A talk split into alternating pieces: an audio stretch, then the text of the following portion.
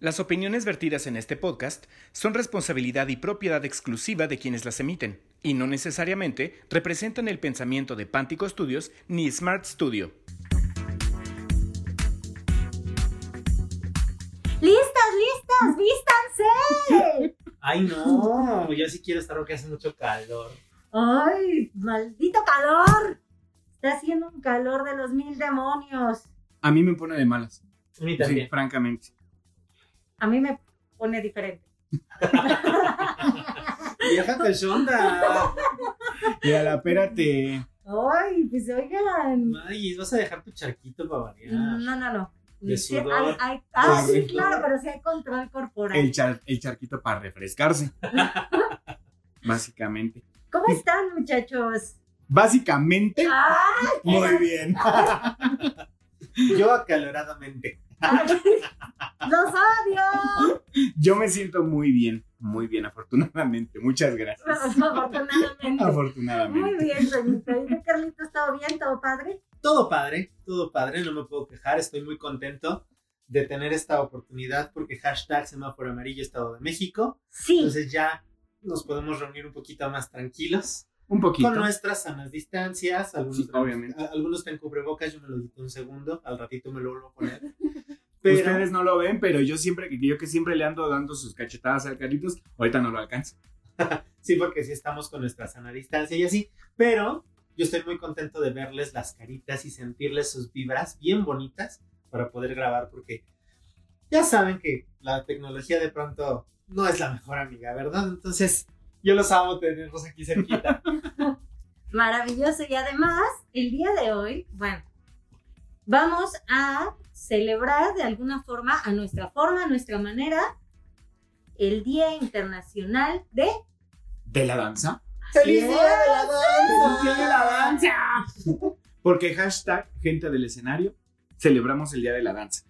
Así es. Y entonces es cuando va Toño saludando a todo el mundo diciendo, ¡Feliz Día de la Danza! ¡Feliz Día de la Danza! No, ¡Feliz esa es Día de la-". Mariana. Pero no es que quería hacerlo en el Día del Teatro. Sí, Ah, sí, claro. el día del teatro. Feliz día del teatro, feliz día del teatro. Pero no, sí me puedo abstener un poquito. Yo tenía un, un, un amigo, tenía un amigo muy cercano, Muy cercano. muy cercano, ¿Qué tan cercano, qué tan penetrante en tu vida? ¡Boom, bitch! ¿Eres? Eres de lo peor. fíjate. Pero Bueno, bueno, yo tenía un amigo que cuando había un concierto de cierta banda noventera que se volvió a reunir de tiempo después, él decía, es que yo no entiendo cómo la gente puede continuar con su vida. ¿Que no saben que hay un concierto de...? Y yo así de, pues no, no todo el mundo está obligado a que le guste B7. Ay, perdón, ya lo dije. Y entonces, el día del teatro me pasó lo mismo. ¿Cómo es que todo el mundo no sabe que hoy es el día del teatro? O sea, feliz día del teatro, muchachos.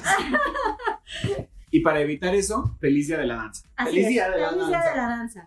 Y para celebrarlo a nuestra forma y a nuestra manera, tenemos invitada. ¡Woohoo! ¡Excelente! Ay, qué emoción, ¿a poco no? ¿A poco no?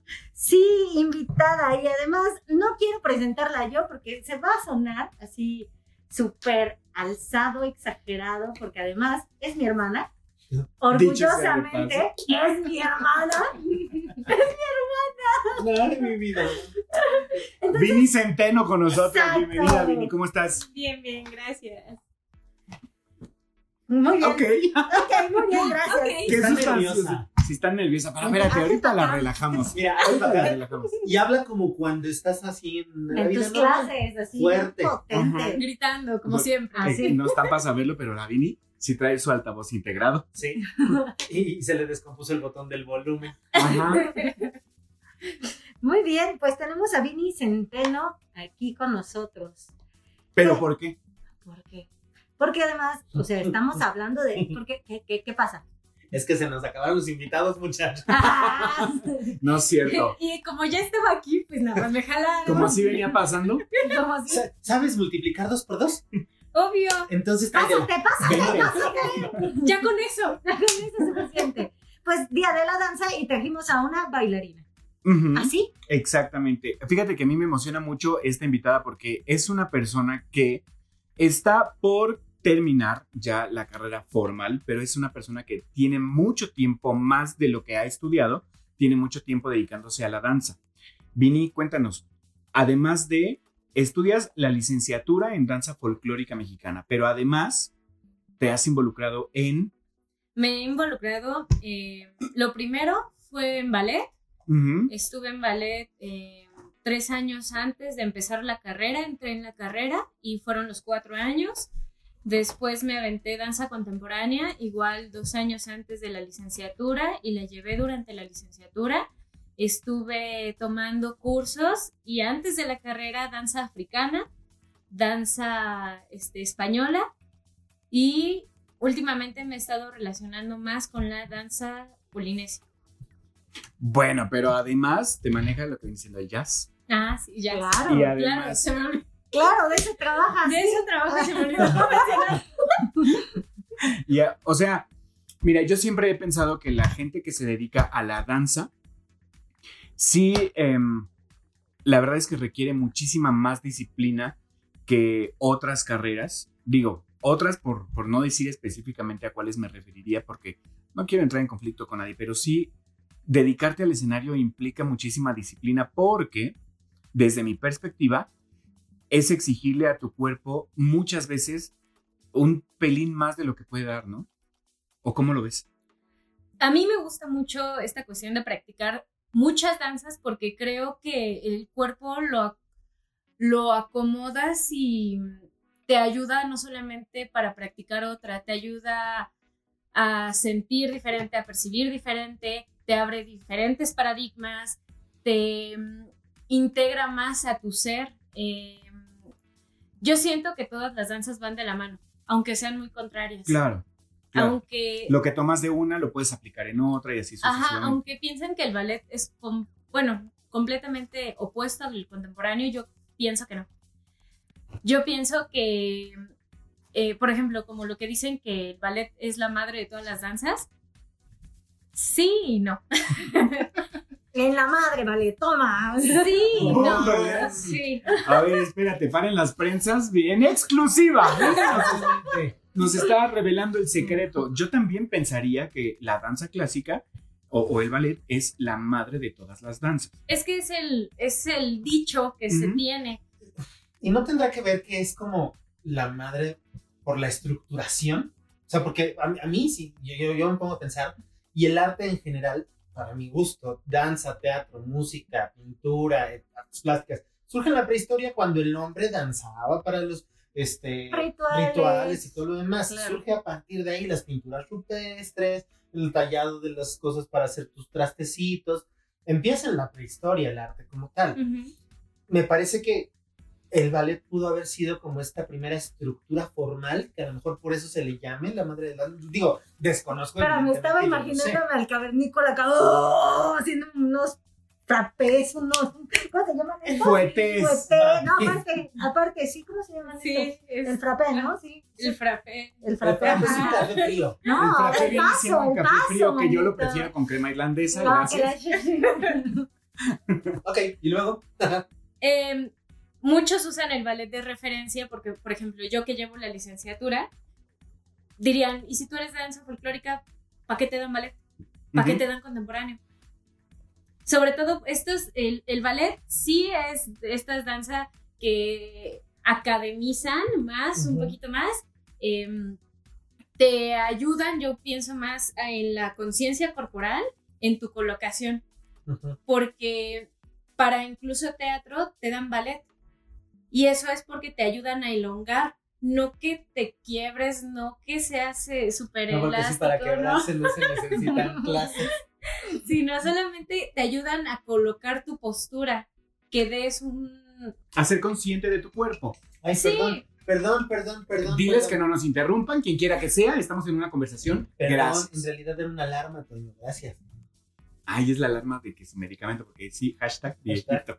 Y se me olvidaron las pastillas. Bendito sea Dios. Perdona, Vini, decías. Sí, te ayudan muchísimo a la colocación, a la presencia. eh, como cuando ustedes entran al escenario, ustedes, actores, ustedes entran y algo que les dicen es presencia escénica, pero el cuerpo actor bailarín te puedo decir qué es presencia escénica.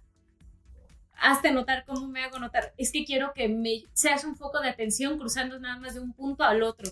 Ajá, ¿y cómo lo logro? Claro. Y muchas de esas formas es cómo colocas tu cuerpo. La energía no puedes reventarla si estás enjorobado, si tienes la pelvis hacia adentro, si... Que dependerá, evidentemente, de la disciplina, porque en teatro sí puede ser un jorobado y tienes que explotar tu energía en un jorobado, pero tiene mucho que ver con la colocación, porque Claro. no nada más lo colocas así jorobándote a lo bruto. Es la ¿no? intención que quieres dar. Exactamente, Por Ajá. supuesto. Ahora, tú has eh, practicado todas estas variantes de la danza. No sé si estoy hablando de estupideces, si, si es una manera correcta de dirigirme. ¿Variantes de la danza o tipos de danza? Pues tipos, yo me iría más bien. Ok.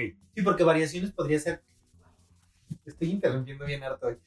Porque variaciones podría ser como el tap y la danza irlandesa, que son como muy similares, pero no son la misma. O sea, ahí es una pequeña variación. Variantes No podrías sé. hacer como un, un paso en folclore. Ok.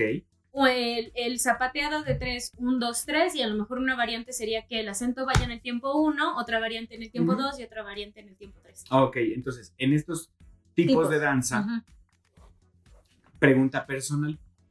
¿Por cuál, de momento, por cuál te inclinarías? La polinesia. Por la danza polinesia. Sí. ¿Por qué? Porque es demasiado espiritual, trabaja demasiado con tu energía. eh, la danza te construye eh, con eh, tu proceso, tu técnica, tu entrenamiento, eso es. Pero la danza polinesia te juega chueco. Si tú estás mal emocionalmente, tu danza no se va a ver. Por muchos años que hayas practicado, no se ve igual. Se va a ver más abajo, se va a ver más pequeño en cuestión, digo pequeño por la amplitud que se maneja en la cadera, en todos los cambios de peso, todo eso se ve y se nota en tus manos, se nota en la energía que transpiras. Eso sí es muy notorio en la danza polinesia y por eso me gusta mucho. Se me hace muy fuerte, muy resistente, pero trabaja mucho con lo espiritual, con el amor y no sé, me Sí, encanta. yo a, a- digo, a mí me ha pasado que mucha gente la ve y no le llama la atención. O sea, es como danzas polinesias. Ay, es hawaiano, ¿no? ¿Es lo Es mismo? hawaiano. Está mal dicho. Ok. Las danzas polinesias involucran muchísimas islas. Tahiti, Nueva Zelanda, Hawái, todo eso, ¿no? Ok, ok, ok. Pero no se baila lo mismo en Tahiti que en Hawái. En Hawái no se le dice hawaiano, se le dice hula. Ah, ok, Y dentro del hula hay muchos tipos de danza. Bueno, como mm, este, estilos, digámoslo así. El cajico, que es, eh, es más como ritual, es más... Este, Ay, es- me encantan los cajitos. Sí, son muy, muy, muy antiguos. Es la danza más antigua. Está el Japa Jaole, que significa mitad blanco. Y ese es este. eh, en los cantos, la mitad está en dialecto y la mitad en inglés. Eh, existen las aguanas, que son muy fiesteras, así. Y eso es dentro de Hula. Y en el Ori, que es como más dirigido hacia Tahiti, por así decirlo, Existen las ajurúas, las aparimas que hablas con tus manos, existen las soteas, que son puras percusiones y movimientos de cadera, duros y todo eso. O sea, sí hay mucha variedad ahí. Está muy rico. ¿Qué bailan en Lilo y Stitch? Pues es que es hula. Es hula, pero mm, mm, estilizado. Disney. Hay, Sí, hay- claro. hay- hay un detalle en esa canción de, de, de Lilo y Stitch. Aloha, y aloha. eh. Esa, ese tipo de, de canción que hacen en la de Lilo y Stitch, ¿qué tipo de música es? Mm, La verdad no he prestado demasiada atención Ahorita te la pongo, espérate. Bueno, pero mientras tanto, mientras la buscan. mientras la buscan. Ay, qué, chistas- qué chistosos son. Oye, a mí me suena como a que hay muchísima similitud entre las danzas polinesias y el folclore mexicano en cuestión de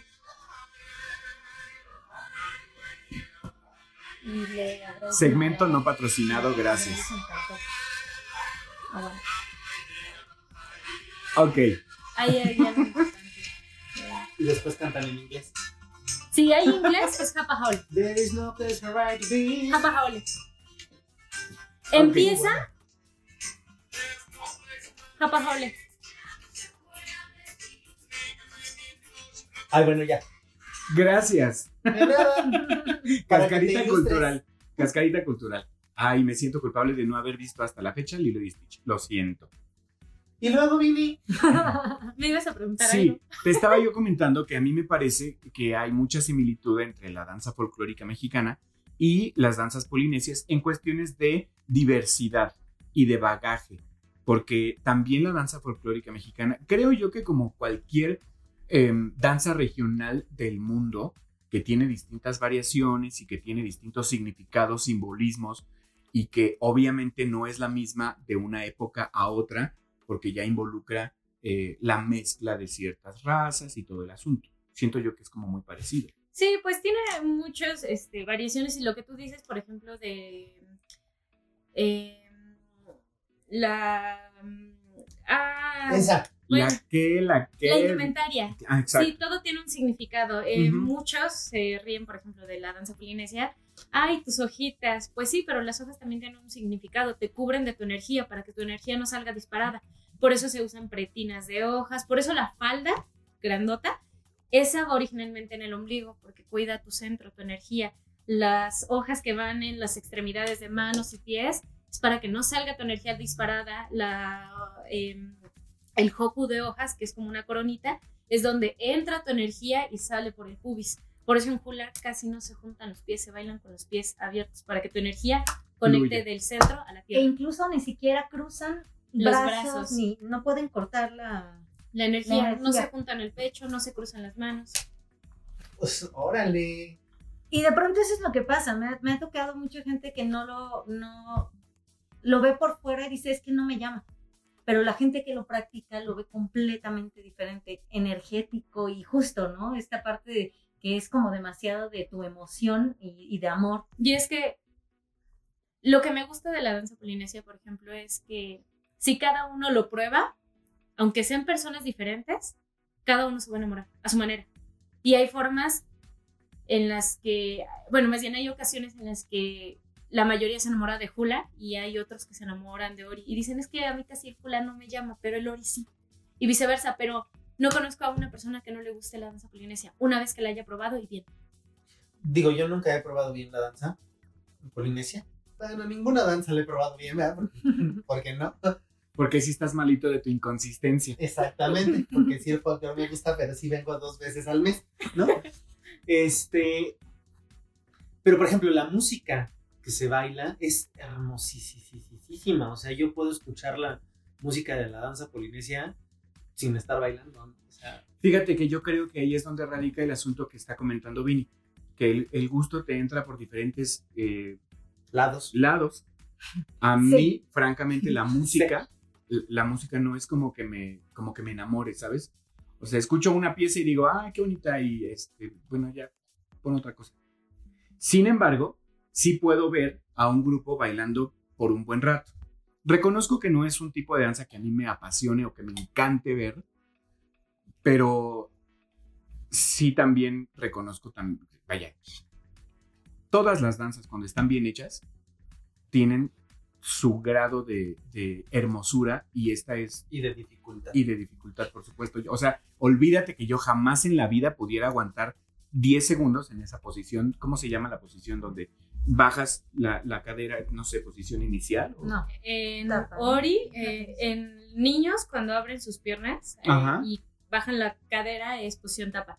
Pero hay una posición en la que es casi en cunclillas, levantando los talones y tus rodillas no tocan el piso. En Ori se le conoce como tifene y en Hula se le conoce como hilal. O sea, olvídate tú que Oh, yo ay. pudiera aguantar 10 segundos en esa posición. Menos mover mis rodillitas como si no me estuviera doliendo nada. Sí. Jamás, y sabes nunca también qué pasa? Que esta danza en el Ori explota tu lado sexual. A eso iba yo desde ¿no? Ay, eh, no, nomás, nomás te dicen sexo y ahí vas. Eres bien Si ya saben cómo soy, ¿para qué, me, ¿para qué me están asusando? A ver. A Es mí, que me, sí. a mí me parece que esa es una de las danzas más eróticas, sería la palabra correcta. Sí, porque no me parece sensual.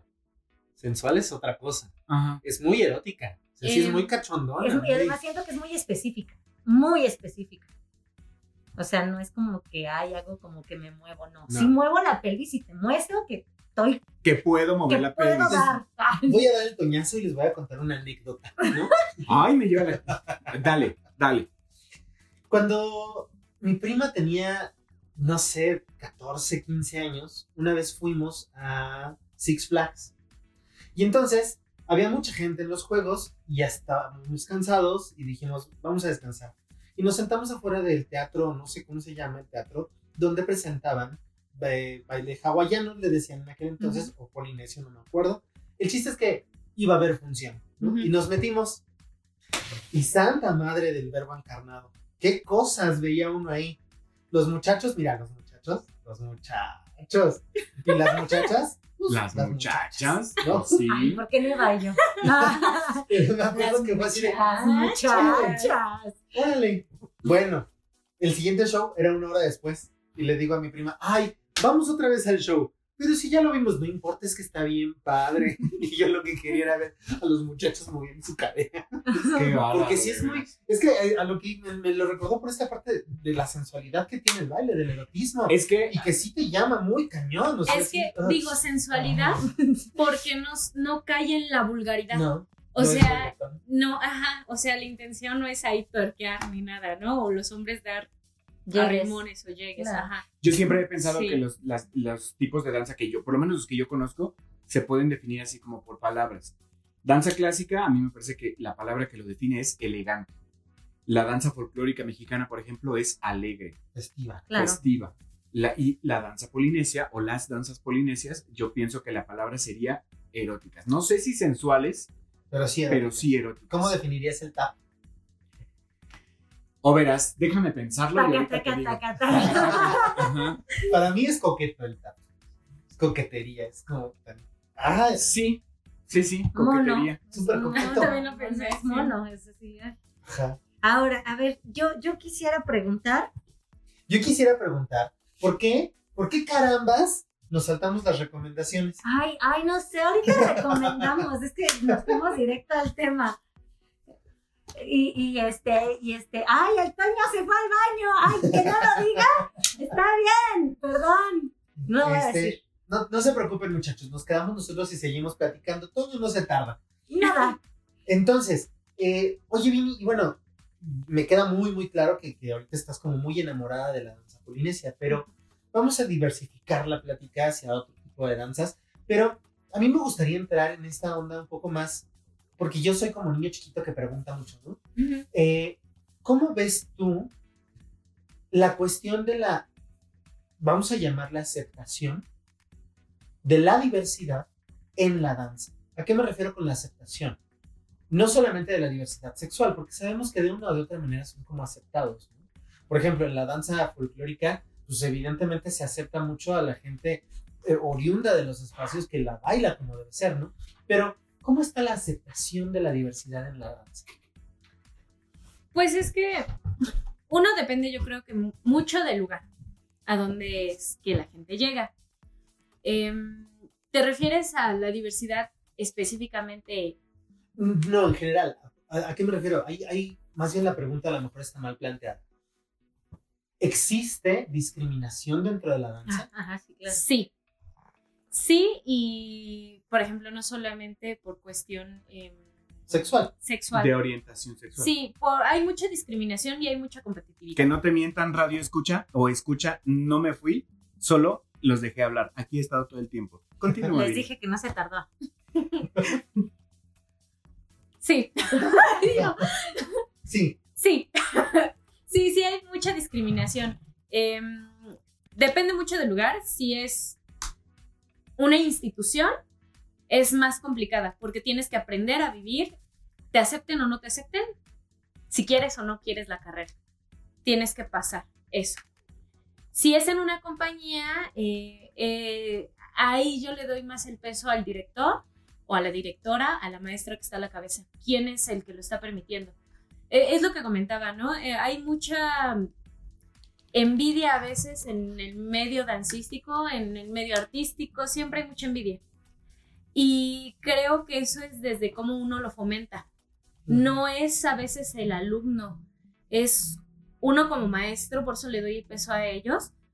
¿Qué es lo que están incluyendo en, en su gente, en la gente con la que están trabajando. Por ejemplo, con la homosexualidad. Siempre. ¿Qué es eso? De lo que te, te Un dio, de lo que te dio. Un postre. Sí. Ah, claro. Mi problemita. tu etapa. Yo creo que ya se va a quitar en unos años. en, en- en la homosexualidad, eh, a muchos siempre, bueno, más bien, siempre piensan que porque un hombre baile es gay. Y sí, pero no. Eh, también dicen, es que si eres gay, ¿cómo vas a hacer eso? Es que yo soy gay, ¿por qué me ponen a bailar de niño? ok, eh, estamos eh, clasificando, sí, pero digamos que, por ejemplo, vuelvo otra vez, tantito a retomar y regreso. Con la danza polinesia, antes las mujeres tenían prohibido bailar. A las mujeres no se les permitía bailar. ¿Por qué? Porque como la danza estaba dedicada hacia los dioses, como una mujer lo iba a hacer. Los hombres eran los únicos capaces de ejecutarla. Entonces, después nos revolucionamos y pues las mujeres entraron. En el caso de, de la homosexualidad, eres hombre, pues bailas así porque, por ejemplo, con el polinesio bailas desnudo. Magis, que practica también la danza polinesia, aunque baila de niño, yo no le voy a decir, pues si bailas de niño porque quieres, pues vas a bailar en taparragua y Y que en algún momento lo viví. tu pecho. Y que en algún momento lo viví y fue lo más incómodo del mundo, porque al final no soy un niño, ¿no? Me gusta mucho bailar de niño, pero no soy un niño, No, y perdón, visualmente no era agradable. No, con las para nada. Y, y no era como, ni siquiera puedes, no, yo no podía bailar, o sea, era como, todo el tiempo mi cabeza estaba jugando en el, ¿qué soy? O sea, era una aberración rarísima ahí parada, o sea, era una cosa extraña y difícil de ver. Eh, Sí, visualmente. Muy extraña. agradable. A ver, aquí a mí me gustaría hacer como una pausa para retomar desde otra perspectiva. Yo estoy muy de acuerdo con Vini en este asunto de existe la discriminación en la danza, como en todos lados, desafortunadamente existe. Sin embargo, sí me parece que em, la danza en general, nos guste o no nos guste, es un medio en el que eh, es un medio en el que se presta más, no sé si mucho más, pero sí se presta precisamente para este tipo de separación o segmentación. ¿Por qué? Estamos hablando de danza tradicional. Danza tradicional que originalmente fue concebida para un fin en específico. ¿A qué me refiero? Fueron danzas creadas o trabajadas desde su origen, concebidas para un hombre y una mujer. O vaya, como tú bien lo estás acotando, ha ido evolucionando con el tiempo. Y tanto ha ido evolucionando que yo no dudaría que en unos años ya eh, se empiece a manejar la inclusión de los roles eh, a elección propia.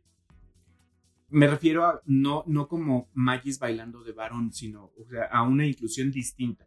No sé si me explico. No, y justo en realidad esto de que los profesores son, son parte fundamental en lo que se empieza a crear y hacer de, de un punto en adelante, es, digamos, algo que está haciendo Vini. O sea, yo estoy en, en el taller con ella, pero efectivamente ya no estoy bailando como hombre. Tengo la técnica de hombre, pero mi vestimenta y mi aspecto ya no es masculina, ¿no? Y a lo mejor eso sale completamente fuera de lo que tendría que ser basado en las reglas de la danza polinesia. Es una adaptación. Ella se está adaptando a un estilo nos, eh, que, que ella quiere probar porque la danza es eso, te libera. Entonces, si ella está probando un estilo, yo no le voy a decir, no, es que lo tradicional es que los niños cuando bailan es taparrabo. Pues si ella se está adaptando a una forma, yo tengo que buscar mi manera de adaptarla a ella y adaptar a la danza para que congenien. Y entonces, ahí a lo mejor voy a salir hinchado. Pero tengo una, una pregunta que me genera un ruido impresionante. Evidentemente, yo creo que todos en este cuarto ubicamos México de colores. Claro. Que al final México de colores un poquito similar a la compañía de Amalia Hernández, se convirtieron en una propuesta escénica más que en una danza tradicional. Y entonces esto que tú estás queriendo hacer con Maíz no te lleva más hacia otra propuesta escénica más que una danza tradicional polinesia. No, porque ellos lo están enfocando eh, hacia cualquier bailarín. No todos mis bailarines llegan pensando así. Este fue un caso particular y lo adaptamos. Si me llega otro, lo adaptamos. Pero si yo tengo 20 bailarines, cada quien bailando en su rol porque así les gusta, porque así quieren practicar, no voy a cambiar toda la estructura de la danza por alguien que ni me afecta si lo quiere hacer así, porque no estamos yéndonos, por ejemplo, a una competencia, que ahí en la competencia sería más difícil porque el jurado te lo pide y hay especificaciones. Entonces, ahí sí, no podría. Perdón, perdón, y que cuando entras a una competencia como compañía, tú sabes que te tienes que cuadrar a los lineamientos que pide esa competencia, porque si no, no entras. Y además, o sea, estar ahí en esa competencia es elección. Exacto. Tú quieres defender a capa y espada el hecho de que tienes a una mujer con indumentaria de mujer bailando en una posición de hombre y lo quieres defender, no vayas a un concurso. Claro. Porque no te vas a... Porque no vas a pasar, no, te van a aceptar, no vas a entrar. Ajá. Y sobre todo porque... Exacto. Exactamente. Oye, ok, vamos claros en que desde tu perspectiva existe la discriminación en la danza. Eh, Tú estudiaste, bueno, estás ya por terminar, cosa que me da mucha emoción que estés ya por terminar. Pareciera que fue ayer cuando me dijo, me quedé, Toño, me quedé. Eh, lo recuerdo, perdón, cascadita cultural, anécdota, lo recuerdo con, mucha, con mucho aprecio porque estábamos afuera de un bar cuando, cuando se enteró. Perdón, se tenía que decir y se dijo. Se tenía que decir y se dijo. Estábamos afuera de un bar y de repente vine y dijo. Con una vieja y tiraba. Sí. Y esa vieja de Exacto, exactamente. Entre una cosa y la otra, entre ratas pasando por la calle y todo el asunto, de repente vine y dijo, me quedé. y entonces todo cambió de colores y así. Pero bueno, este, sí, a lo que yo iba. En la escuela donde tú estudiaste, tú ¿qué porcentaje consideras que hay de los varones que conoces ahí? ¿Qué porcentaje consideras que hay de hombres homosexuales comparado con las mujeres homosexuales que, con las que convives en la escuela? Homosexuales, yo creo que es casi 50-50 entre hombres y mujeres homosexuales. Y que hay un gran cambio entre la respuesta que nos dio Mariana Susano en su programa de en ese entonces en la escuela. Claro. Sí, no, es 50-50. Yo pensaría, sí. Yo pensaría que más, fíjate. Yo pensaría, no, eh, es que hombres son muy poquitos en realidad por salón. Hay salones que tienen tres hombres, cuatro hombres, nueve hombres y incluso había un salón que tenía solo un hombre en toda la generación. Entraron cuatro salones de mujeres y entre esos cuatro salones de mujeres había solo un hombre así. Mi generación es más grande porque entraron más personas y nosotros tenemos como, yo pensaría como unos 16, 18 hombres, más o menos. Que sigue siendo poco. Que sigue siendo poco. Y si hacía 50-50, bola de lesbianas. Sí. sí, Oye, pero es que creo que esto tiene que ver, híjole, me estresa un poco cuando un punto nos lleva al mismo de, partida, ¿no? Pero creo que tiene que ver con este asunto del paradigma de, eres hombre, ¿cómo rayos te vas a dedicar a la danza?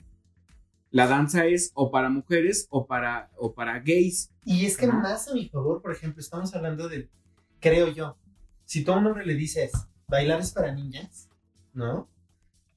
¿Para niñas o para ninjas? Para ninjas. Ah. Ya, ya, ya. Para ninjas. Ajá para niñas, estúpido. Ay, perdón. Eh, ¿Ves? Te dije que dicen groserías. Sí. Me parece que ese, ese esa paradigma, llamémosle, está un poco más marcado, por ejemplo, en el ballet. En el folclore está un poco mejor visto un hombre porque es una cuestión muy tradicional.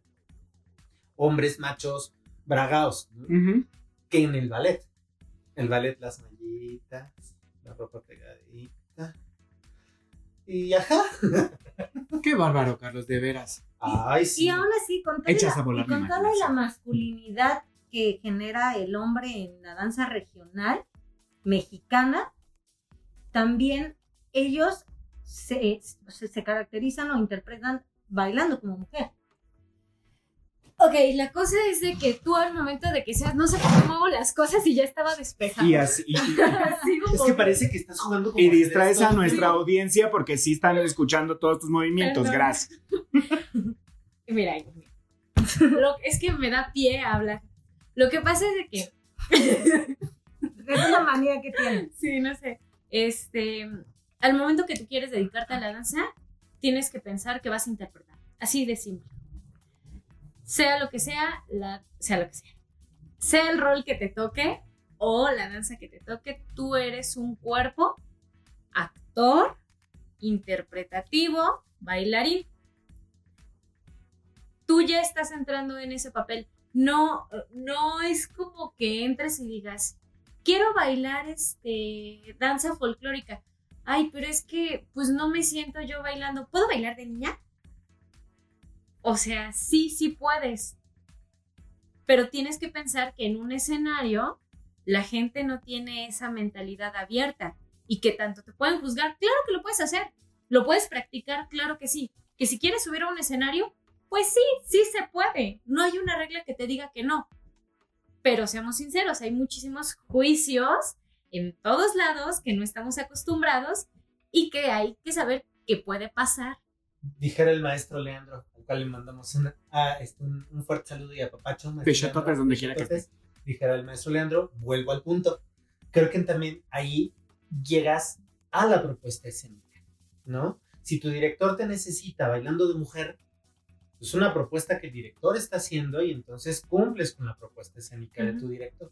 Si tu director te necesita de mujer siendo mujer, lo haces. Si te necesita de hombre siendo mujer, lo haces. Claro. Lo que, lo que el montaje Requiera. requiera. Sí. Si es tradicional, vas a requerir ser mujer siempre que seas mujer y hombre cuando seas hombre. Ujú. Sí tiene que ver con esta cuestión tradicional, Sí. ¿no? Entonces, Porque nos guste o no, estemos preparados o no, la, la mente esté abierta o no, la danza tradicional es así, tradicional. Y eso implica que los hombres bailan como varones y las mujeres bailan como mujeres. Y eso no te quita Punto. si eres Nada, homosexual ¿no? o heterosexual, claro. eres un cuerpo intérprete y ya.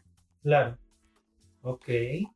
Y ahora, y este es más personal. Vuelvo al punto. Vuelvo al punto. No, es. Este, este es más personal. Eh, quisiera saber, en cada una de las danzas que prac- practicado, ¿qué es lo que destaca para ti? ¿O qué es lo que te ha enamorado de cada una de ellas? ¿Qué es lo que dices? Esto.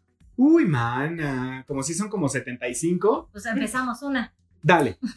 Ok. Eh, la danza clásica, como decía Toño, se me hace muy elegante, muy vistosa, muy, no sé, como muy perfecta, por así decirlo. Perfecta en el sentido de que los cuerpos se tienen que ver sutiles, alargados. En la como estética. Etéreos, ligeros, como piezas. En la estética. Saludos, Ajá. Beto. Ah, que ahí, por cierto, ahí hay un tema que está mal dicho la palabra estética.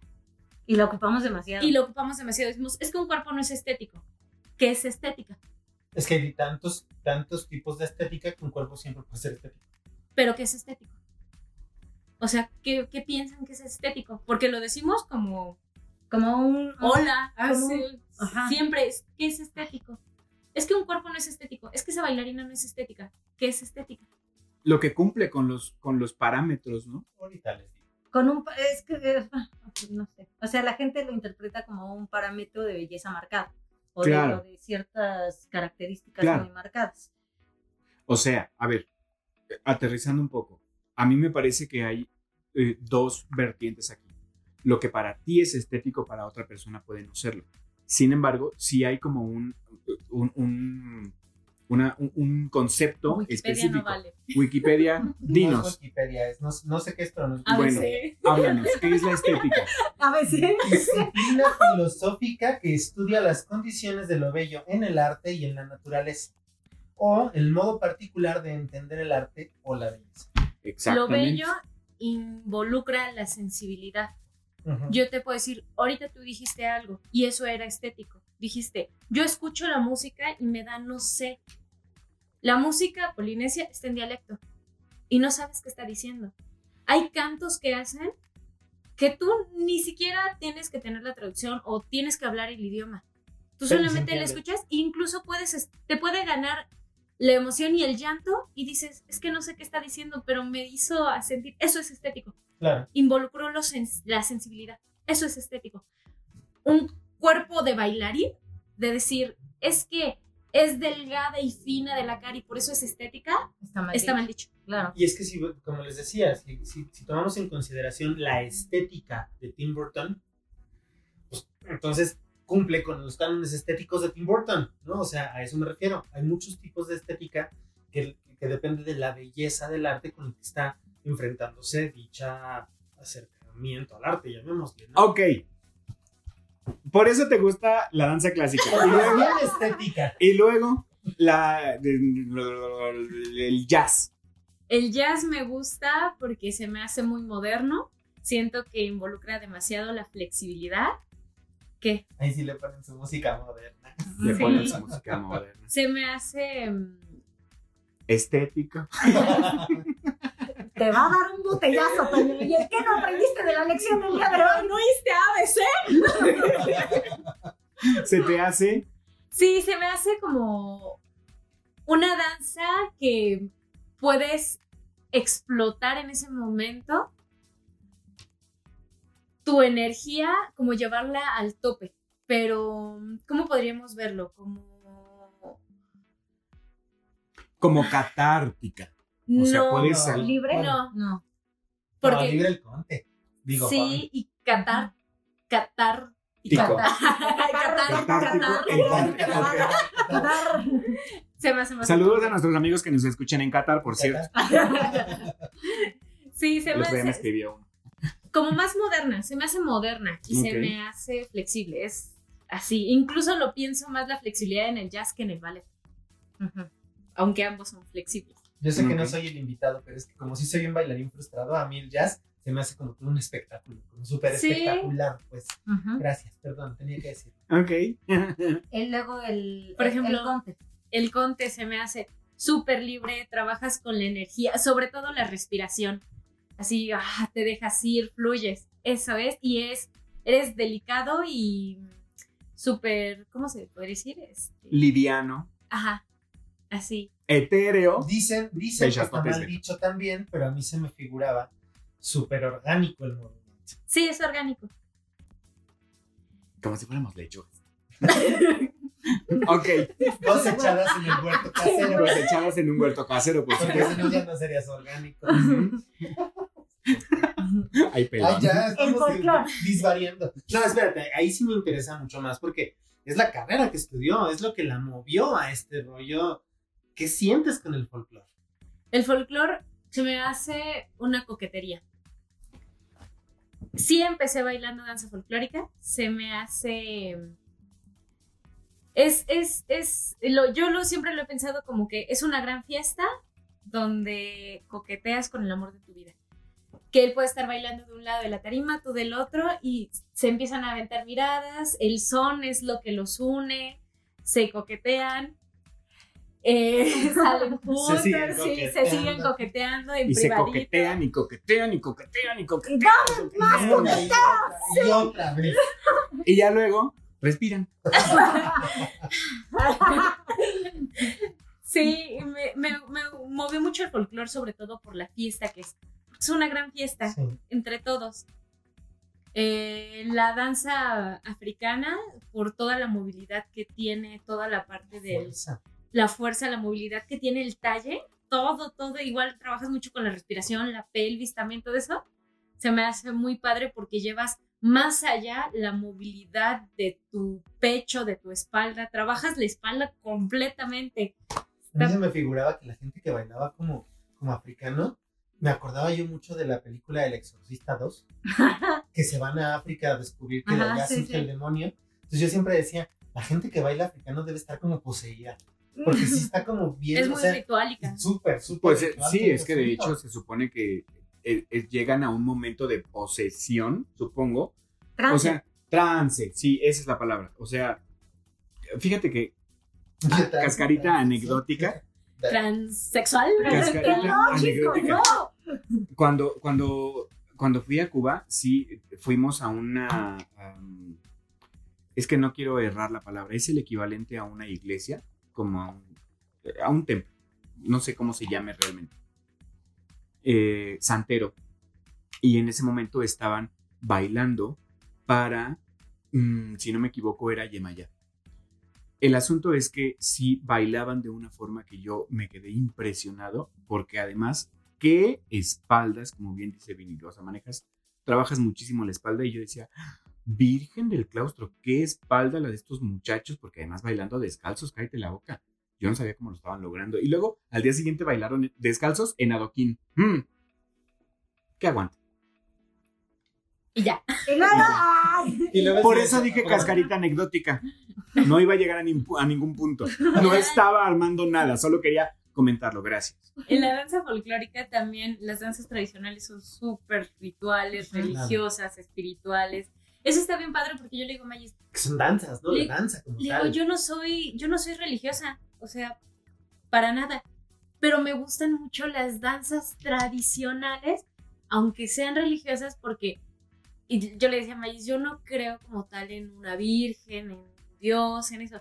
Pero cuando me pongo el traje y en ese momento estoy danzando con mis guarachos o descalza, con el guaje, la sonaja, con todo el vestuario, el penacho, siento esa emoción de estárselo dando a, a esa virgen que siento que yo lo, desde donde lo pienso lo veo como un personaje. En la danza folclórica tradicional, así, me imagino como un personaje que está llevando su última esperanza hacia la Virgen, que le baile, baila a la iglesia. Así es como yo lo veo. Es que aparte la Vini sí es bien entregada a sus personajes dancísticos. Lo que sea de cada quien. Porque mira, te voy a contar una anécdota.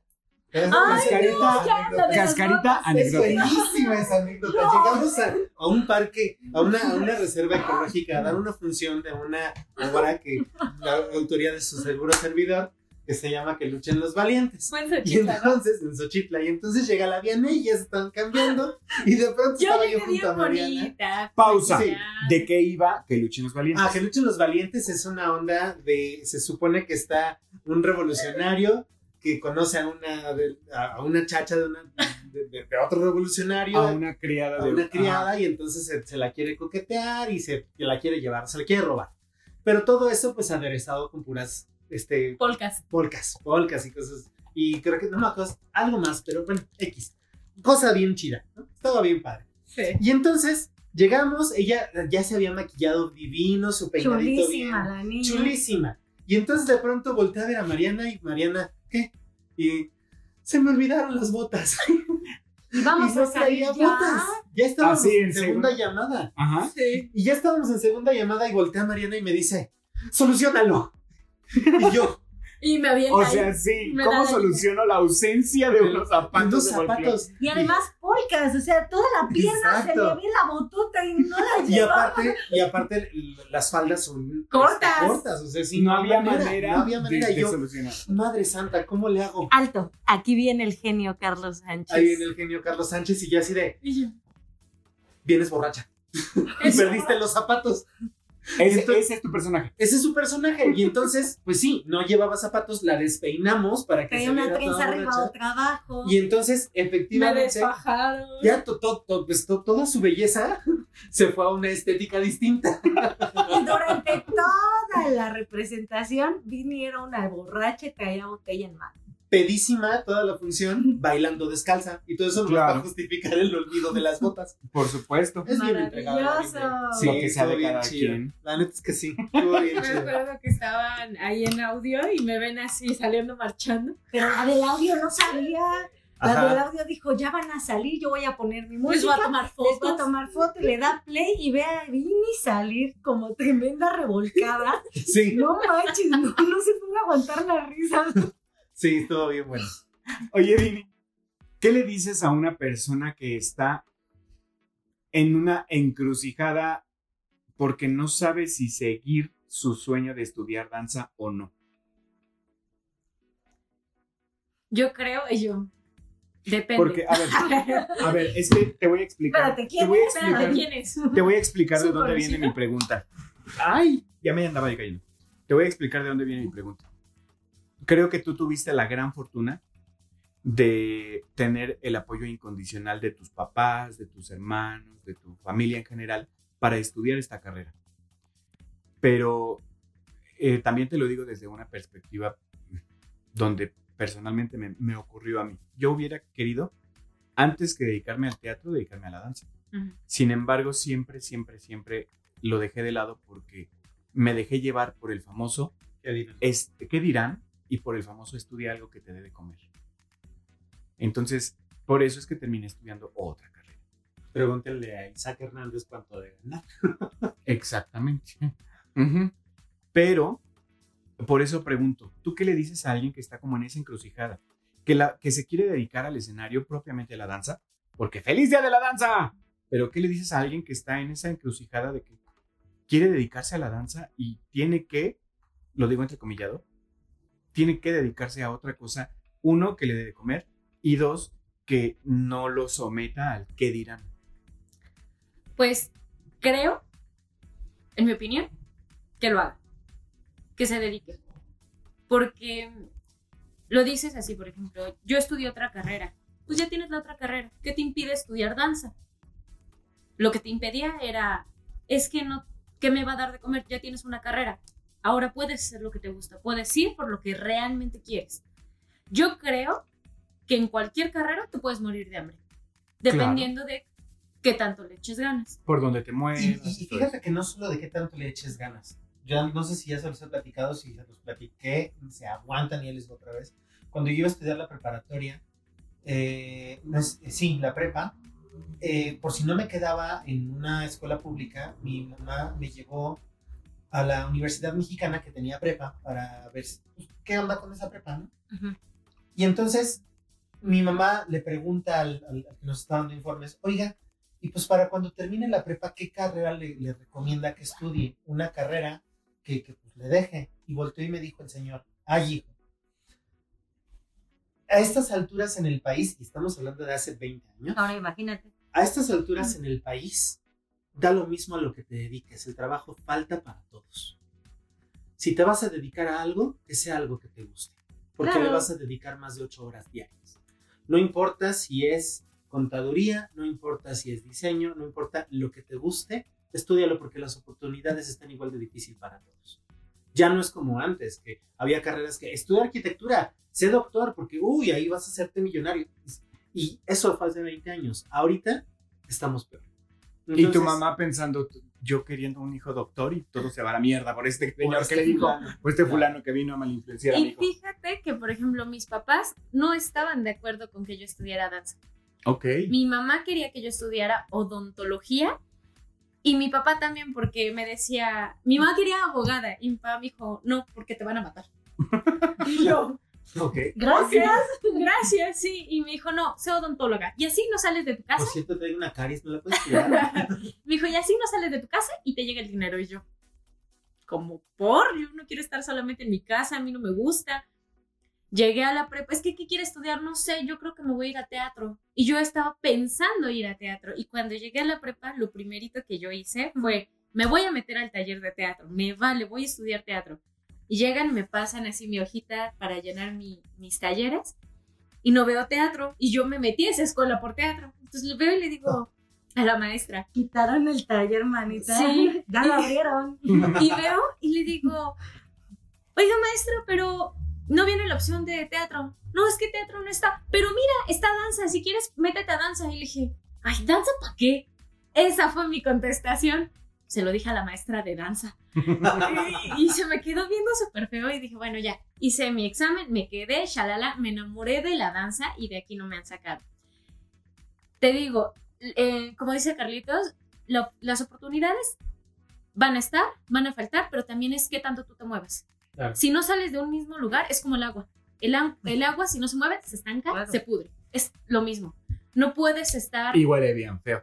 Lo que sale cada Te vas a estancada, Sí, no puedes estar en el mismo lugar. Tienes me que tener, tienes que moverte de lugares para que se dé a conocer tu nombre, tienes que hacer influencia con cualquiera, porque nunca falta el amigo de fulanito que te conoce, que aquí, que allá. Yo apenas estaba dando clase con las hijas de, que de hijos, hija, de Angelina, ¿Mm? y este... Saludos, Ángel.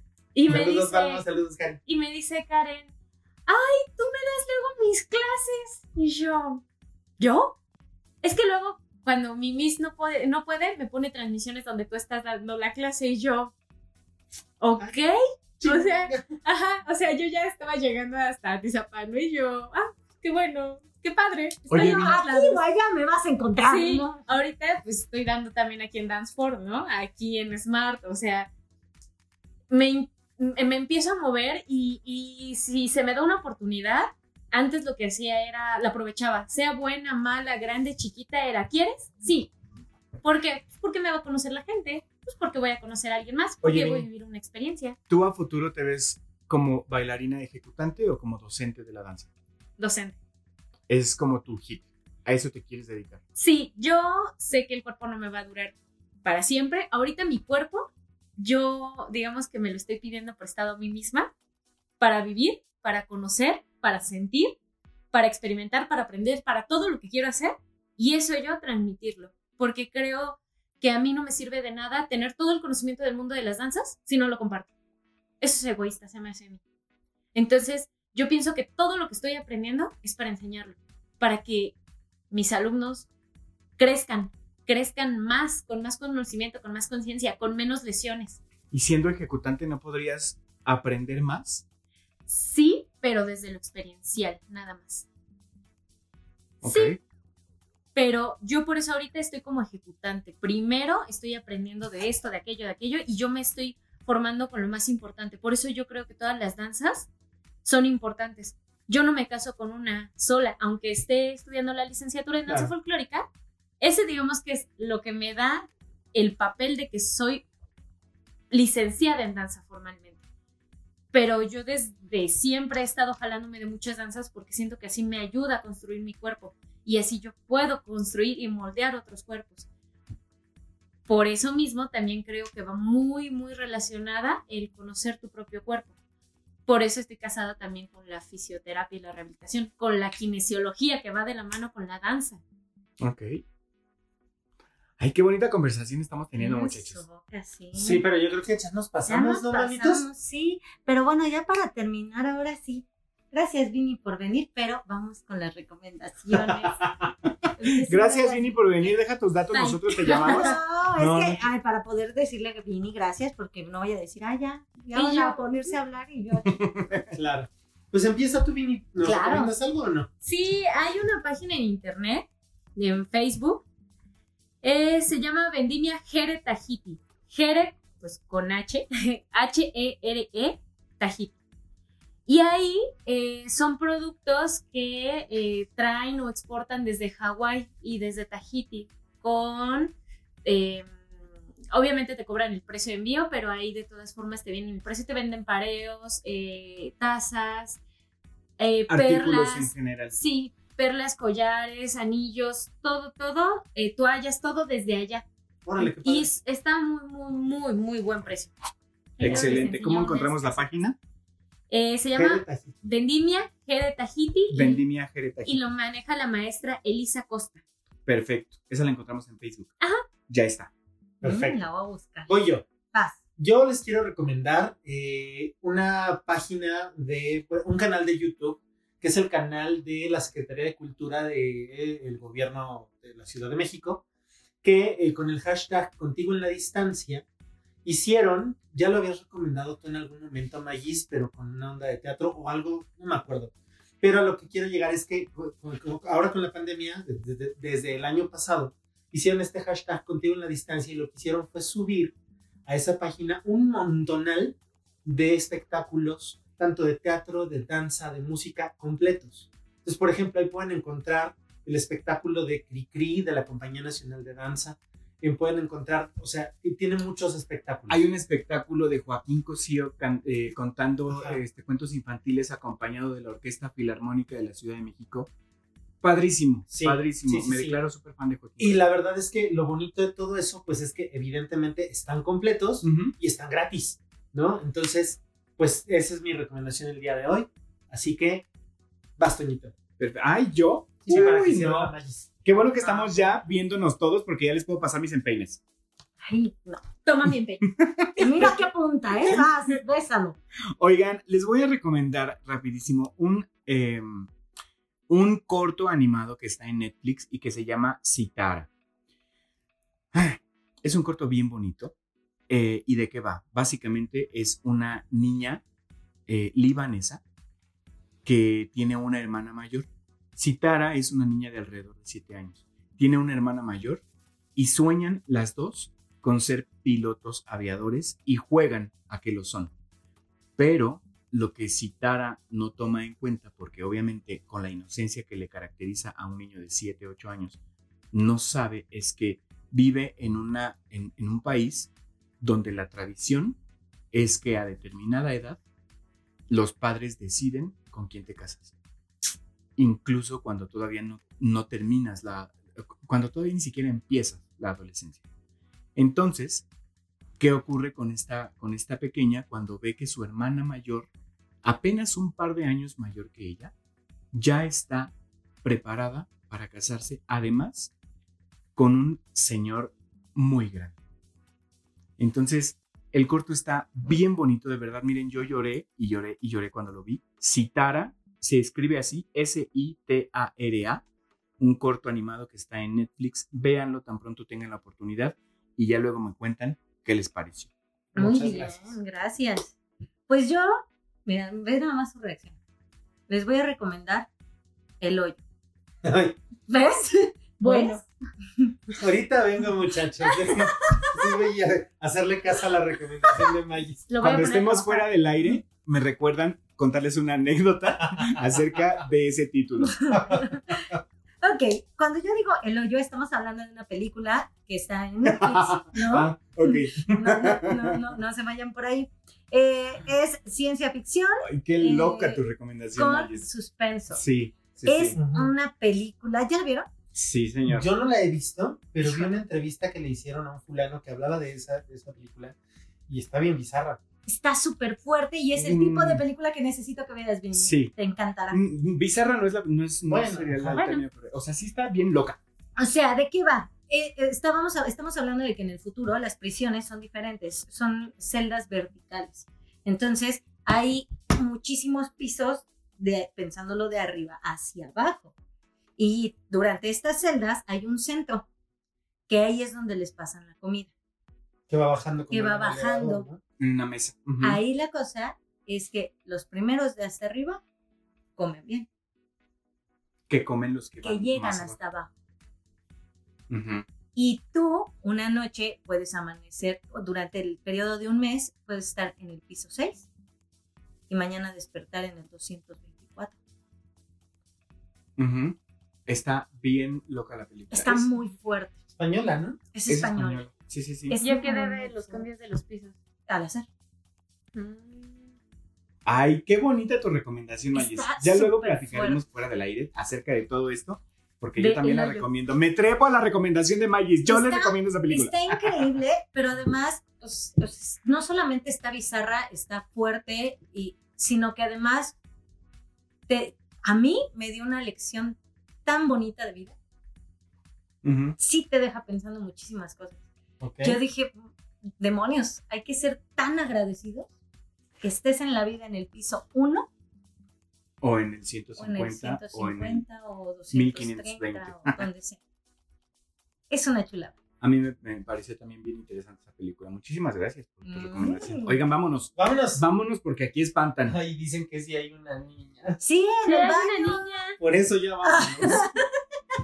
Oigan, no es cierto. Antes de terminar rapidísimo, recordarles agradecer nuevamente, como siempre, a Smart Studio que se une a esta locura de Jotorreando. Pero recordarles que ya están trabajando con talleres presenciales y online y en modalidad híbrida, es decir, que eh, eh, son talleres que están eh, Opcionalmente. Opcio- eh, exacto, Ajá. puedes decidir si vienes a tomarlo a las instalaciones de Smart, que dicho sea de paso bien chulas, o eh, lo tomas vía online, gracias Smart Studio. por Y que además- facilidades. Ujú. Y que además a mí me, sí quiero hacer una recomendación en ese sentido.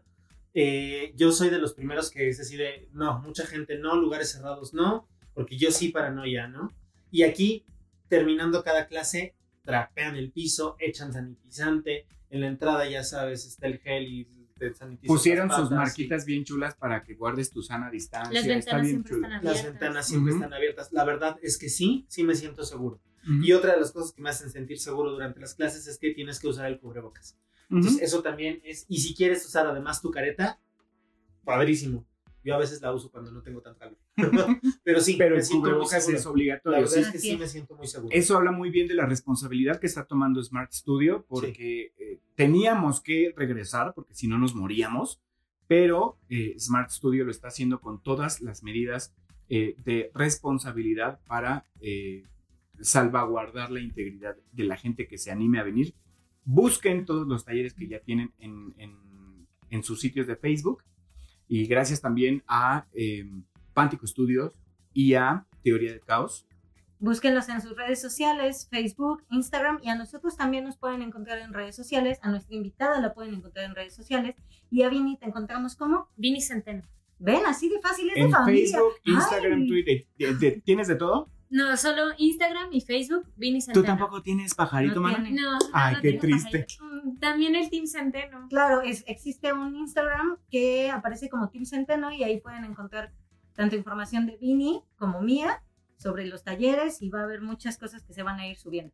Y a mí me encuentran como Maggi Centeno y ahora sí, Carlitos. Peluso de CV. Ay, ¿ves? No se pone Carlitos Sánchez. Fácil. Es que sabes cuántos Carlos Sánchez hay en el mundo. Moxita, O sea, Bexo, Soxo, no sé qué. Juan Antonio Cruz Sánchez en Facebook y Arena y Cenizas en Instagram y Twitter. Gracias. Pues bueno, chicos, entonces nos despedimos. Muchas gracias, Vini, por estar aquí y feliz día de la danza. ¡Feliz Día de la ¡Danza! ¡Y que viva la Y diversidad! que viva la diversidad. Sí, señor. Ya, ahora sí, vístanse.